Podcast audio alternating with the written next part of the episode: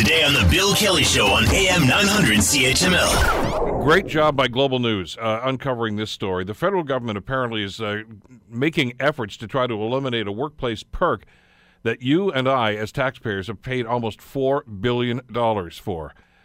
And it's probably not over yet.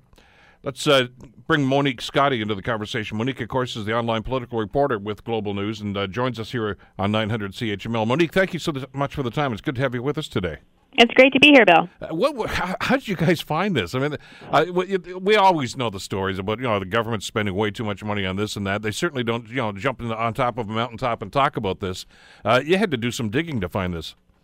Yeah, we did, and it's uh, it's something that has been in the uh, the public sphere for a few years. They they didn't make a secret of the fact that they were trying to end this perk, which is linked to severance pay. So up until about 2010, if you worked for the federal government in the public service and you quit your job or you retired, you got severance pay, and that's uh, that's pretty unheard of in the private sector. Normally, severance pay is is just for people who are fired or laid off. Uh, so the government in 2010 said, enough's enough. We got to get rid of this thing. Uh, but what that meant is that they had to pay out uh, a chunk of money to every civil servant who had been accumulating this severance over the years. And that's the number that we've uncovered this week. And it's about $3.7 billion. And it's going to it's gonna get bigger this is listen. I, we've had discussions on the program in the past. I mean, I, I, still have a problem with people that bank sick days and, and try to use them as holidays. on a philosophical level, I just think it's wrong, wrong, wrong because it doesn't happen with most people that, that go to work every day.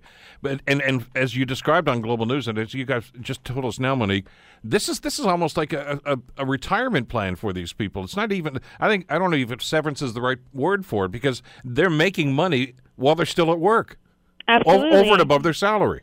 Yeah, and I think uh, I mean I don't think anybody would argue that if you're uh, if you're giving somebody an entitlement for decades and you take it away, that you shouldn't compensate them. Um, I spoke to the Taxpayers Federation this week, and they agreed that this is a huge amount of money, but it, there's not a whole lot the government could have done to get out of paying it, uh, and that's unfortunate. But what they could have done is perhaps phased this perk out a lot earlier. Now, when this was introduced back in the 60s, the public service did not pay as well uh, as the private sector, and now salaries are, are a little bit more in line. So, really, they could have phased this out earlier and saved taxpayers uh, quite a bit of that big bill. Have you been able to uh, identify exactly when this came about? Was it a contract negotiation? Was it something the government offered? And, uh, if it was in the 60s, it was, well, more than likely the uh, either the Trudeau or the Pearson government, I would think.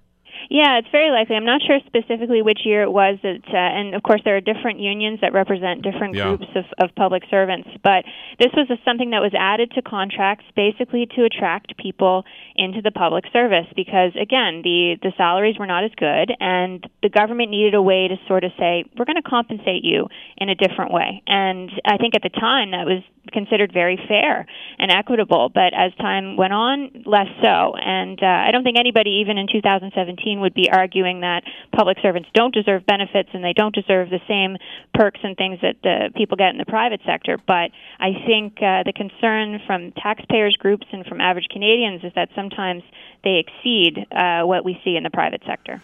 Uh, in, you mentioned 2010. It was the, the, Harper government that said, "Okay, we're going to this cease and desist. This has got to stop." Uh, did they develop a game plan on how to do this? I mean, they can't just pull the plug on you. Uh, this, as you mentioned, uh, there's a sense of fairness that has to be in here too.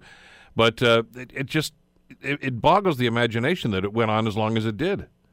It absolutely does, and they had to negotiate with, uh, I believe, more than 25 different bargaining units so I mean this is a long process that's been ongoing since 2010. Now the the Canada Revenue Agency was the last group of employees to come to an agreement with Ottawa. That happened last fall. They still haven't gotten their money, so there's more to come to that 3.7 billion dollar total. And then some people have opted, which was their right, uh, to take the money on retirement. So down the line, we're going to keep paying as people leave the public service if that's what they have opted to do. So this is, uh, this is a huge bill, and there are other perks, of course, uh, built into public service contracts that uh, that taxpayers federations and uh, and some other people have had some issues with over the years. You mentioned the uh, the sick leave. That's yeah. Uh, an ongoing controversy. Want to hear more? Download the podcast on iTunes or Google Play and listen to the Bill Kelly Show weekdays from nine to noon on AM 900 CHML.